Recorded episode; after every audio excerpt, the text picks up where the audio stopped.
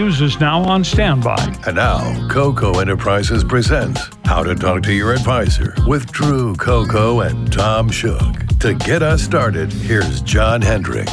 Well, guys, are we going to pick my brain again and see how uh, I buy and sell things? We're, we're going to analyze you. We're going to do a little bit of an experiment right now to, to kick this one off. So obviously, folks listening can't uh, can't see what we're doing here in studio, but um, I have I have a few things here on the desk. I have a ten dollar bill, I have a twenty dollar bill, and I have a coin.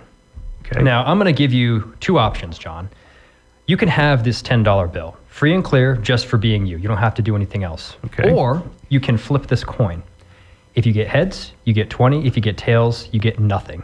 What would you like? Hmm. I'll take the 10. Okay. So there's your $10. All right. Congratulations. Yeah. All Okay. right. So now let's do this again. Okay. Here, I'm just going to give you $10. All right. You can have that. All right. And then um, I'm also going to give you this coin with Okay. that $10. Yeah. Now you can flip it. If you get heads, I give you another $10. Okay. If you flip it and get tails, you have to give me back the $10. All right. Or you can just keep the $10. I'm likely going to keep the 10 bucks, but I'm going to flip just to play the game. All right, let's do it. Here we go. It's it's heads. You get another ten dollars. Congratulations, Wow. you got twenty dollars. Now, does this happen on the big boards? Does this happen in, a, in your investments? Well, Sort of. I I mean, what, what you just dis- what you just displayed is that you, you chose the ten dollars twice, and that's that's an example of what we call uh, status quo bias, which is right. basically just the preference for maintaining like the current state of affairs. And uh, or like you know put put another way, it's like it's like mental inertia. It's like we've already made one decision. We don't want to stop the train and like go back and reanalyze and make make another decision. That's right. So so it's, it's called stat, status quo bias. And just as a quick side note from last week, we also displayed loss aversion bias which, uh, by picking the ten. But that's uh, that was last. And week. like we said, we're just continuing our series on Yeah. behavioral finance, behavioral economics, and how it applies to investing. So, what did I prove here by flipping the coin? you proved that you want wanted to maintain the status quo. So initially, you wanted just the ten dollars, which is what most folks do: bird in the hand, two in the bush. Um, when we reframed it dif- differently, um, you still went for the ten dollars, even though um, the choices changed. We reversed the situation. But you still went for keeping the ten dollars. Now, obviously, you mentioned that you flipped the coin just for fun, but your gut was telling you let's Yeah. just let's just stay Good with point. the ten. Yeah. yeah. So, So, it, like Tom said, this is uh, you know, this all stems from loss aversion. That's kind of the backbone of behavioral finance, and, and people Mm-hmm. are reluctant to give up what they already have. You know, you don't want to No. take candy away from a baby. We all know this. And this behavior fits how people approach losses differently, and losses are certainly a big part of finance. Right, right. And so with, with status quo bias, it's, it's it's all around. I mean, everybody knows what the status quo means, um, but when we look at it like psychologically, the status quo bias is, is all around us, and it, there's a lot of implications in finance. So, for instance, one of the, the biggest things that they found with uh, employer-sponsored uh, 401k plans, or just 401k plans because there's no other type, uh, is that with uh, but before like when uh, when employees were given the option to sign up for their employer sponsored 401k plan only about 20 to 35 percent actually opted to to sign up for the retirement plan. However when a uh, something called automatic enrollment was enacted whereas that just as soon as you sign up with the company you're automatically enrolled in the 401k plan all of a sudden participation in 401k plans jumped to 85 percent so, and what that basically displayed is that the option to do nothing is what the option that most people preferred. So, some people actually like read their documents. You're like, you know what? I actually don't want to participate in a 401k plan. But for the most part, if the if the option was the option to do nothing um, was the one that was most likely chosen, whether it was participate in the 401k plan or not, it didn't really matter what that option was. If uh, if if it fell under the the guidelines of you don't have to do anything, most likely that is the one that most people chose. And that's an example of the status quo bias. That's right. It's the, the status quo is basically our brain's annoying tendency to to to tell us to do nothing, even when making a change is in our mm-hmm. benefit. I mean, think about it. the fantasy version of ourselves. We like adventure. We like trying new things. We like ordering new things on, on the menu. But our subconscious says, "No way. Let's just mm-hmm. continue doing what we're doing. It's familiar. We don't want to overcome the friction." Even if it is a good choice. Yeah, and there's there's a you know they, they can break it down like really scientifically, but um, Daniel Kahneman and uh, uh, um, was it Alex Tversky Is that uh, Yeah. I, I forget his first name, but uh, Kahneman and Tversky. They've done a ton of studies on this, and they actually wrote a book called, uh, or Daniel Kahneman actually wrote the book called "Thinking Fast and Slow," and uh, you know he he spends a lot of time talking about status quo bias, and basically um, he talks about how the the mind has two systems, system one and system two, and system one is kind of like the one that makes quick decisions. It's the one you know if, if you're like operating on like autopilot, as people say, that's kind of the system one is the one making those decisions. But when those decisions become more complicated and become more involved, that's when system two kicks in. And with status quo bias, is that a lot of times, or at least in uh, Daniel's book, is that it takes uh, a certain amount of stress to get that system two to kick in. And so what, what status quo bias does is if if, the uh, if the option to do nothing is easier, most of the time that's what people choose because the mind is somewhat resistant to have to engage that system two. Something that complicates status quo bias further is that if if the second you know the, the the amount of options. So if you're given one choice that's simple, you're already doing it, and then the second choice is complicated and there's lots of options, the likelihood that you're going to even consider the second choice goes way down. Whereas if the second choice is one option, it's very clear, you know, the benefits and the uh, you know the cons are are clearly stated. There's probably a higher percentage that you choose it if it's a simpler option, but if the second option becomes more complicated, the option of like you you you know overcoming the status quo bias goes goes way down. So so having to overcome the inertia of like actually doing something, and then if the uh, second opinion is like you know ex- extremely complicated, most people just choose what they've already you know what's already set before. Our, our brains are saying, don't just do something, stand there. exactly. That's bas- that's basically what's going on. I I mean, it's, and it's in the evidence. Um, there's a compelling case um, when it has, you know, when examining organ donors in Austria and in Denmark. Uh, 99% of Austrians are registered as organ donors on their driver's license. Now, only 4% are in Denmark. Now, is there an inherent difference in, in how they, they approach the issue? The, the key difference is Austrians in their system are automatically enrolled to donate, whereas as in Denmark, they have to physically opt out.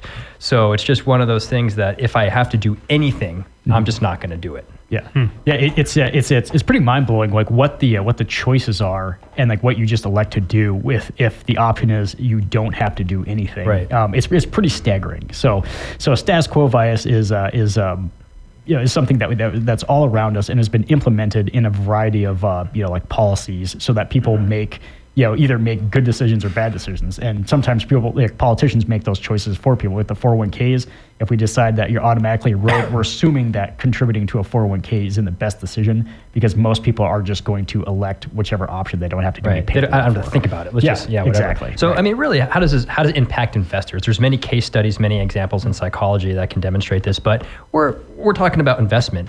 Um, the biggest thing we see is when it comes to to trading, and when a lot of people adopt a buy and hold strategy. Um, even if they have underperforming investments that ought to be changed. Now, I'm just going to um, note there's nothing inherently wrong with the buy and hold strategy. It can be completely appropriate for some individuals, and it is. But adopting a buy and hold strategy only because it's easier to do nothing and not have to think about losing investments is not a good reason to do it. Yeah, and we, we see a lot of this, especially with inherited stocks. If you inherit a stock from a from a grandparent uh, or a parent um, after they passed away, a lot of people will hold on to that stock because they're you know they're familiar with it. They have some emotion emotional attachment, like it reminds them of uh, of their loved one or something like that. Even though that stock may be completely inappropriate for whatever they're invested in right now. Now we've seen some people that really like picking stocks and they have hold some like really aggressive stocks in their portfolio and those stocks get inherited but people they don't want to sell them because they have that familiarity with them they don't want to they don't want to, to you know they they have a certain amount of resistance for selling it and then trying to pick something that's more appropriate for their portfolio that's right so And we'll take a little break and we come back. We'll talk about some strategies how to overcome this bias. Explore the winter wonderland with Whitefish Marine Snowmobile Tours. As the chilly season sets in, it's time to gear up for some exciting adventures with your family. Whitefish Marine and RV offers guided snowmobile tours that are suitable for all ages. Visit snowmobilewhitefish.com for rates and availability or purchase gift cards for that perfect Christmas gift. Hurry though, spots are filling up quick. Don't forget to schedule your boat or RV winter service upgrade upgrades too. Whitefish Marine and RV provides a wide range of services from thumping audio to solar panels. No job is too big or small for our experts. Give us a buzz at 406 862 8594 to book your slot. Whitefish Marine and RV located at the intersection of Highway 93 and 40 for endless year round fun. This is Hannah from the Flathead Youth Home celebrating our fifth annual Giving Trees hosted by the Corwin Auto Group of Kalispell. The Flathead Youth Home is a safe place to land for kids whose lives have turned upside down. Imagine the look on their faces when they experience this Christmas that you made possible. Please stop by Corwin Motors and Corwin Honda through Christmas Eve to select an ornament from one of the Giving Trees or make a cash donation and become part of the Flathead Youth Home's very Merry Christmas. And thanks again to the Corwin Auto Group. Merry Christmas. Thank you for joining us for Coco Enterprises How to Talk to Your Advisor. Oh, it's too early for that. I had other plans, and uh, well, you know what? I think I'm just gonna. I want to go back and do it the right way. Would you guys mind? Huh?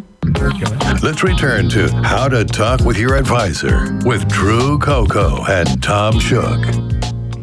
Okay, so we've been talking about the uh, the status quo bias, and we just went through a lot of examples on on what it is and how it impacts investors. And so now we're going to talk about some ways uh, to uh, to overcome that that that that bias. Yeah, and it's this is something along with all these other cognitive and emotional biases. They're inherent in us, whether we realize it or not. But I, I can tell you, utility companies, insurance companies, retirement plan sponsors, they all understand Yeah. the psychology between a, um, you know this, this this behavior. So it's good to be aware of it. And one of the first things um, you do to overcome this particular status quo bias is look at the downside of your investments. Train yourself to actually look at why they might not be good. It's easy to seek confirmation on why you own a certain investment, and it's not fun to, to look at reasons on why it might be bad. We tend to ignore uh, those kind of things. But by training yourself to do this, helps you overcome the friction necessary to expose any opportunity costs that might have been missed. Yeah, and then the second one is, is to embrace the uh, discomfort. Like a lot of times, especially when you like, I remember my first job. They, you know, I went into human resources, and they're like explaining like 401k plans and insurance and cafeteria plans, and it was it was kind of overwhelming. And like, you want to just be like this option, this option, this option, then leave. But uh, the the second option is just you embrace the discomfort. You know, you're probably going to have to roll up your sleeves. You're probably going to have to like read uh, through the paperwork, and it's probably you know if, if if you're into it, great. But if you're not into it, it's going to be a little you know, a little dry, a little boring. But just embrace the discomfort because you're going to have to kind of read into those decisions, find out what they are, and make the best one for you. try reversing the situation, kind of like the game we played a little bit earlier. Uh, let's say you're offered a job um, in a different city that pays $10,000 more, but you obviously have to move to the new city. You'd probably say, no, I kind of like where I'm at. But then ask yourself, would you pay $10,000 to stay in the city that you're in? So what you're doing is you're training your mind to see what it's like on the other side. You're overcoming that friction and you're assessing it and saying, is that really a good deal? Well, let's look at this further. And that's a good way to approach investments as well. Yeah, and another another uh, strategy for overcoming this is to slow down a little bit. Often, uh, we if we make decisions quickly, you're more likely to make the decision that you've already gone with. So, if uh, if you want to overcome the status quo bias, you know, the best thing is to slow down, think about it, spend some time, maybe step away from it and come back to it. Because a lot of times, if you're going to be subject to the status quo bias, you're most likely to be it when you make a quick, um, hasty decision. Right. And kind of on that note, too, narrow down the number of, uh, of decisions you have to make. There are tons of different investment decisions out there, and it can be overwhelming. Um, and a lot of times you just say, ah, I'll just s- stick with what I'm what I'm at. But if you break down the decisions, you filter it, and you narrow it down to a few good ones that meet your criteria, that's a lot better than just sitting there and doing nothing. And better yet, um, talk to your advisor if you don't have one. Um, they're the ones that uh, help you make decisions based on your strategy um, instead of you doing it for yourself. Yeah, yeah, absolutely. Getting getting a, a, second or third opinion about the decisions that you make, or even just talking about, you know, talking out loud with your, your spouse or a friend or something like that would probably help a lot. Absolutely. Accountability. Yeah. So that's uh, that's status quo bias. Yeah, that's all we have for you today, John. All right. Thank you for joining us for Coco Enterprises How to Talk to Your Advisor. We'll be here next Thursday at 1245. If you missed some or you'd like to share it with friends, find today's and past shows on our Facebook page or online at kgez.com. Now it's twice as nice. 600 KGEZ is now on translator K243CM Kalispell, high atop Lone Pine at 96.5 FM. KGEZ.